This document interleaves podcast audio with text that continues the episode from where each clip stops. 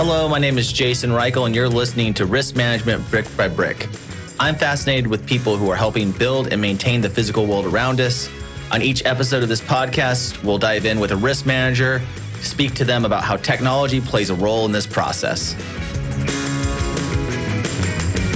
Our guest for today's episode of Brick by Brick is risk management expert Joanna Dimitrion.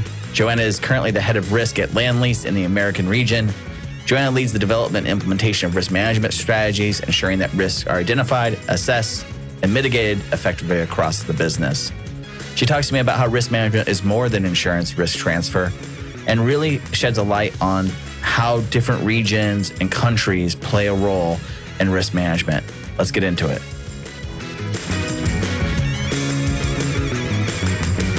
Hello, thank you for joining me on Brick by Brick. How are you today? I am good. Thank you so much for having me, Jason. Yeah, no problem. I really appreciate you joining. One of the things that have become apparent in each episode that I do that risk management is broader than just insurance buying or contractual risk transfer, which is an important element of risk management. But I really wanted to have you on the show when you were presented to me because you do more on the corporate governance side of risk management. So, to start, why don't we talk about how you view risk management as a broader spectrum than maybe some people might view risk management? Sure.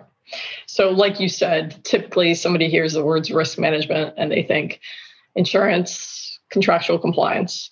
But when you work for an international organization, risk management actually deals with governance. And board governance is one item we deal with. It's depending on the country you're in, also. There's the regulatory environment and there's corporations acts, right? There's we know our SEC. I work for an Australian company, which is the ASX, and they have a corporations act, which has edicts in there that state organizations have to do certain things. One of those is risk, right? And it's really in this simplistic form what risk is is evaluating operations and your different business lines right? And your overall regional management or global management, and identifying risks on a continual basis so you have no surprises. And you have a framework set up for that. Additionally, right, there's the other spectrum, right, which goes more into the protocol, right, and the policies and procedures, right, and that specific governance and the authorities that you want in place as an organization. Like, what does a CEO have an authority to do? What does a CFO have an authority to do? What does a project executive have an authority to do? So those are kind of a snapshot, I would say, of what actually risk management is from a governance. Yeah, what's interesting there, and why I want to ask this question about how you got into this field and where you get the experience going backwards from this, because it seems like not only then you have to understand the operational structure of your construction organization or whatever organization you're running, if it's not in construction, and I know in your case it is, but if it's not, and then you have to apply that lens of each of those different governments or agencies that you have to appease to that in different environments. So I'm very interested to dive into that and figure out how do you actually manage all of that? How does a team understand how Australia looks at something different than North America or even California and all these different kinds of elements? But tell me about your story. How did you end up the person who is in charge and helping operate the business across all of these different requirements? Sure. So I didn't go for a degree in risk management at all. I haven't um, talked to one person who has. I know, right? I feel like you never hear somebody, very few in that.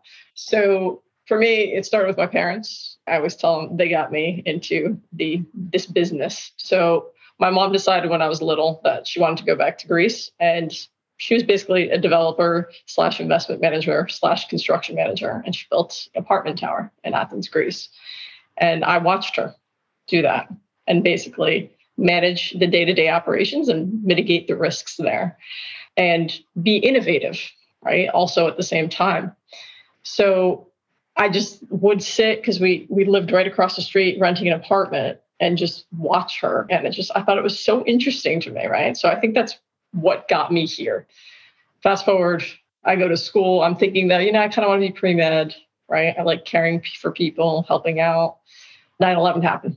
And I ended up at ground zero a few days later. And I just felt a, I don't want to say it's a calling. I felt the calling. Like I wanted to go and help rebuild the World Trade Center. Yeah. So I applied to the Port Authority and to Lend-Lease, who was working on the memorial at the time. And I got to go to Lend-Lease. And I started out in the construction field in New York City, helped build the memorial, which is a very proud moment. And from there, just jumped around because I was interested in operations, right? So that's from the childhood aspect. So I yes. moved around, insurance, and then so happened into, stumbled into risk, right? Yeah.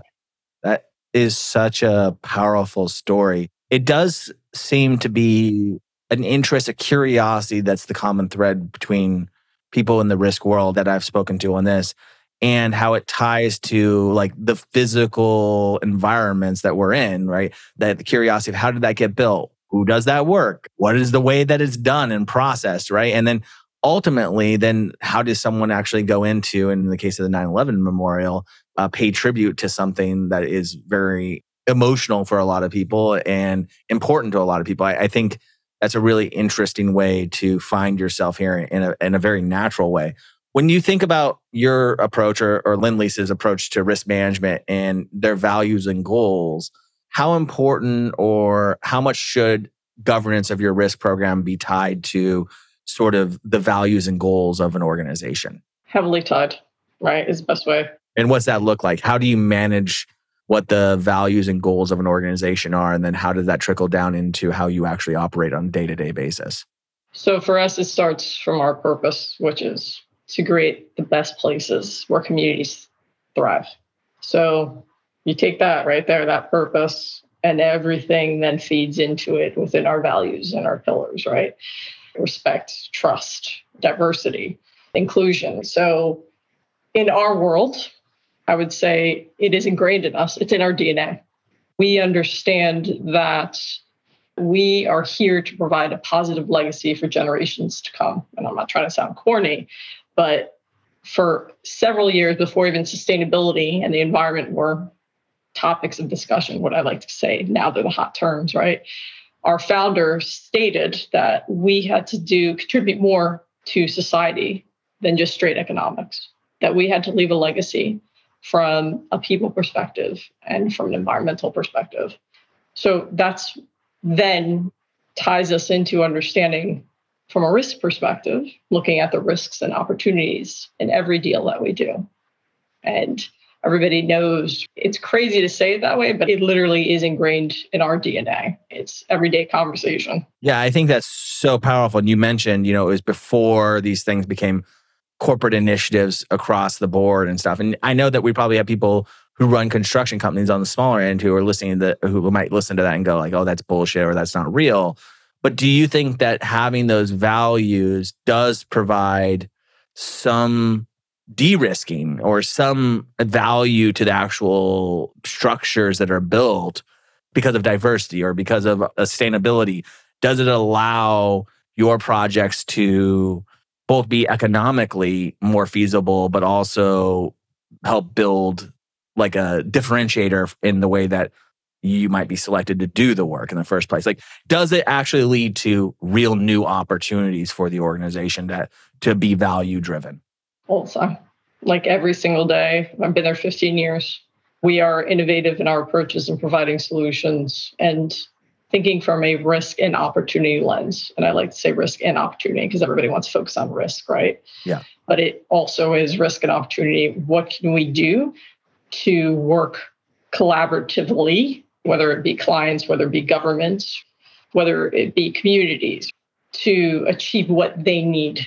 Because ultimately, that's what it comes down to, right? Yeah. It's not a check the box exercise for us. Yeah, just having the building built, even as a further example, it doesn't mean leaving a legacy behind. It's just a building if the community isn't involved and if you haven't brought in all of those other aspects that you're talking about that really make it lasting, make it a place that people want to be and want to interact with and feel proud of in their own, right? I mean, I think that one of the hard things is because you guys are so global as an organization is and you have very I would say community driven values, how do you demonstrate that at a community level when obviously they're aware of the footprint of the business going into these communities and building these things in the first place? So I feel like our communication approach is there's continual communication at different levels, right? So it's not like a typical hierarchical organization. So we have different forums where we have check-ins from a project level that goes then to business unit level, that then goes regional, that then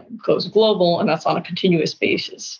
So that to me is probably the best approach where you're understanding the community level and the project level from a global lens and from a regional lens also. And that we're also sharing those across the globe. So people across our organization understand what we are doing in New York, right? Here, like geothermal, that's something new. This is what we're doing here. So that's consistently communication, I think, is one of our key advantages. Sometimes they say we over communicate, but I say no. It's better over communicate than under communicate. Well, I think that's really important. I also think that any community building structures are looking to tie themselves into the global community or global economy as well. It's like not only about that local municipality or that local state or the local country. It's like you're tied to a broader thing. One of the questions I have that I think only your team and the scale in which you guys operate can answer is how much effect does something like the global economy have to your abilities to live your values and continue to have that be part of the way that decision making and risk is analyzed and those opportunities present themselves when so many organizations are feeling really uncertain about the economic future or what's going to happen in the next two or three years? So, diversification in your portfolio is key, right? So, in these macroeconomic times, different sectors are affected differently. So we will see, for example, now residential yes. real estate is largely impacted. But you will see that life sciences and healthcare are doing well.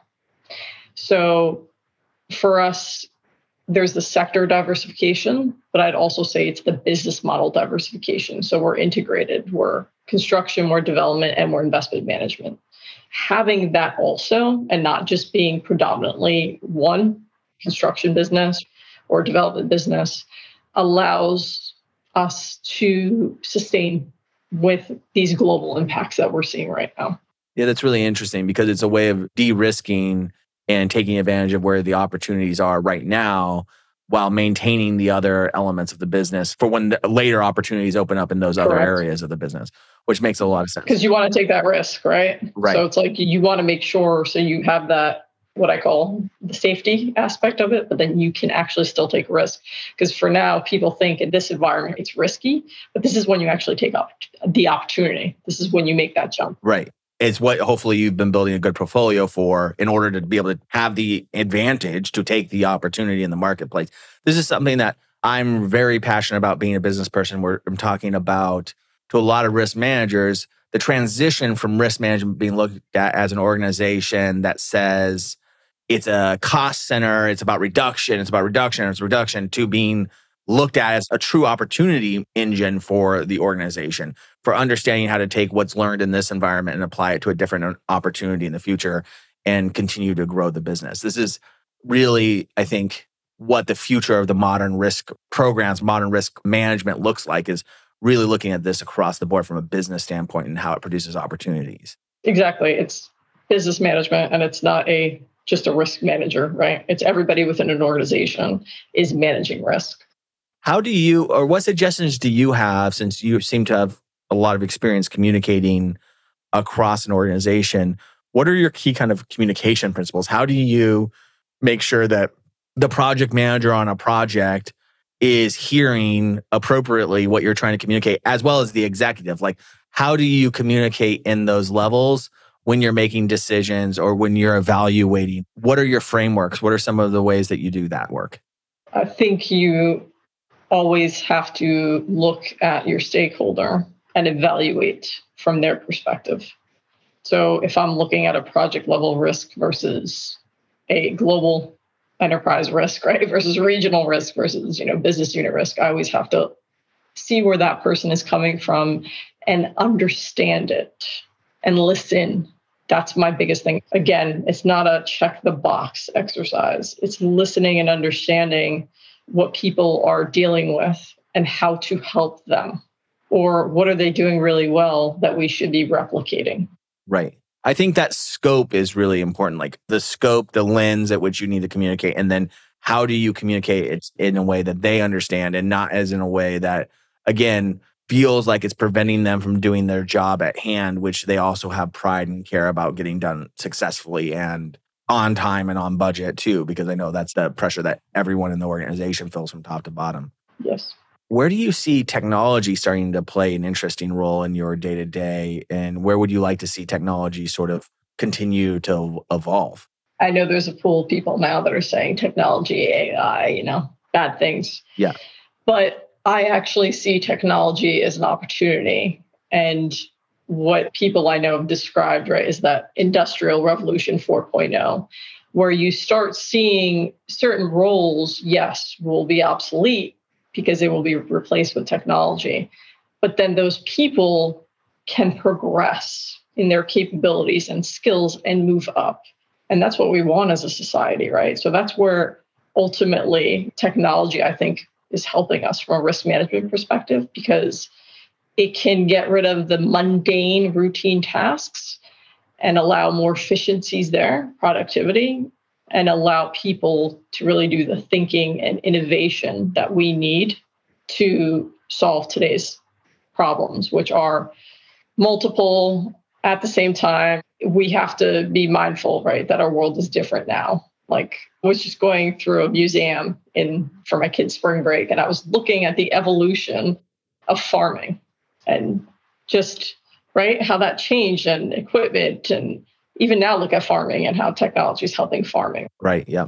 I tend to have the same optimistic view of technology, especially when the technology is really being utilized, like AI in these days, it utilized as a tool from within the industry in order to provide value to the industry. I think that coming from technology personally, and then coming into the insurance industry or risk management industry and you know all of these tangentially related things a lot of technology comes in and promises to disrupt versus promises to be a tool. And I think that the future of technology in these industries is being a tool and enabling better decision making for the individuals that are responsible. Because technology, we can never really hold accountable, right? We always need to sort of hold a person accountable to something. So I share that it uh, allows us to up level individuals whose time was taken up. In risk, one of the things I've found is the mundane things are the things that as humans we screw up doing because we think we know them so well, right? Where technology runs each process as a unique process and gets the results every single time. It doesn't just bypass it because it thinks it has bias on those things. So I think it's really an interesting time for technology emerging in, in this industry and in risk management, helping make accurate decisions. You did spend some time in the the insurance world and in how data should play a role in that, or how should data should be used. We're seeing an interesting thing happen right now with the data in the insurance world, where you can actually bring your compliant data. So here's our contracts. Here's like all the COIs I tracked for this year to make sure that they were compliant. I would like a discount in my insurance this year, use, utilizing technology to actually get better deals for the organization with the underwriters and other people like that. When in the past, these hadn't been really utilized in that way to actually create business value, I think. So I think it's a real interesting, interesting time. My last question for you is around just you seem to have been on an intentional, although I know this is a narrative, intentional journey since very young what advice do you have for someone who's starting out in their career or is struggling to find their place in organization? What's your best business advice that you would give to someone or life advice you would give to someone in order to find themselves in the right role at the right company in their future?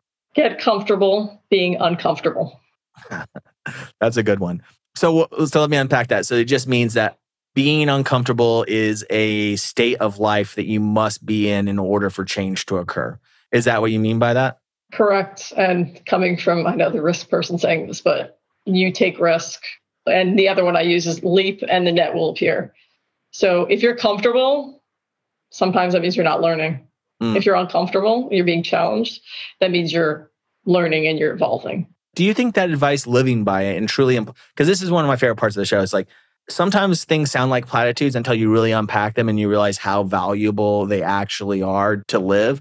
Does that mean that these things that are presented to you that cause pain help us build a netting, like I always call it a durability test of what we know, of what we don't know. Was my knowledge able to contain this thing or did it rip a hole in my net? And then I have to recompile a new net based on new information and and new inputs. And that becomes a normal part of your growth, growth mindset, so to speak. Is that I guess that's probably pretty challenging when you're going to, into all these different regions with different different requirements, all of these things changing all the time. You're like, I feel like your job must always be evolving. It's a moving target. Also. You have to be agile, right? So yeah. that's kind of what it packs down to, right? You have to be agile, and that's how you become resilient. Uh, I love that. Resilience is the key to the game. I had a career coach once, and um, he was talking to me, and he wrote a New York Times bestseller that said the number one predictor of someone's success is their ability to be resilient or not like no other traits actually matter is resilience that's the number one trait of successful people.